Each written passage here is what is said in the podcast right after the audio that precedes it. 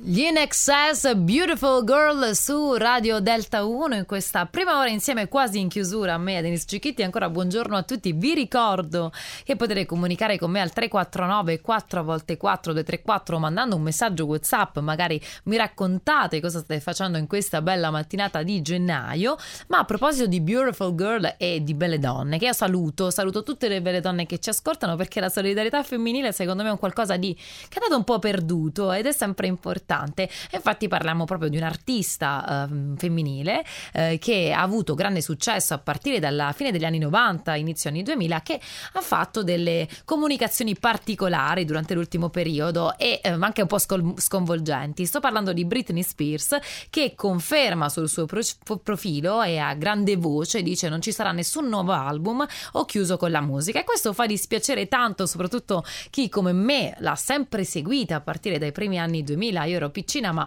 ho sempre amato questa figura poi così bella e angelica e allo stesso tempo un pochettino stravagante, ma soprattutto alternativa. Ha vissuto varie fasi della sua vita in cui purtroppo eh, non era emotivamente stabile, ma ha sempre continuato, continuato, con la sua arte ad avere poi un grande successo fino ad arri- a passare da Baby One More Time a fine anni 90 per arrivare poi al grande successo di Hold Me Closer con Elton John che l'ha vista appunto protagonista nell'ambito musicale fino allo scorso anno. Lei però dice che in realtà non farà più musica in maniera diretta cantando con la sua voce e che nel corso di questi anni addirittura è stata anche una uh, scrittrice di vari brani per arti artisti, anche se in molti non lo sanno, questo è quello che lei eh, ricorda, e, però dice che vuole più continuare un po' dietro le quinte e non ad essere propriamente nella scena, sarà che nell'ultimo periodo comunque ha avuto anche delle altre problematiche familiari, altre questioni che l'hanno portata comunque comunque un po' a discostarsi dal mondo dell'arte. Cara Britney, a noi dispiace perché la tua voce è meravigliosa, questo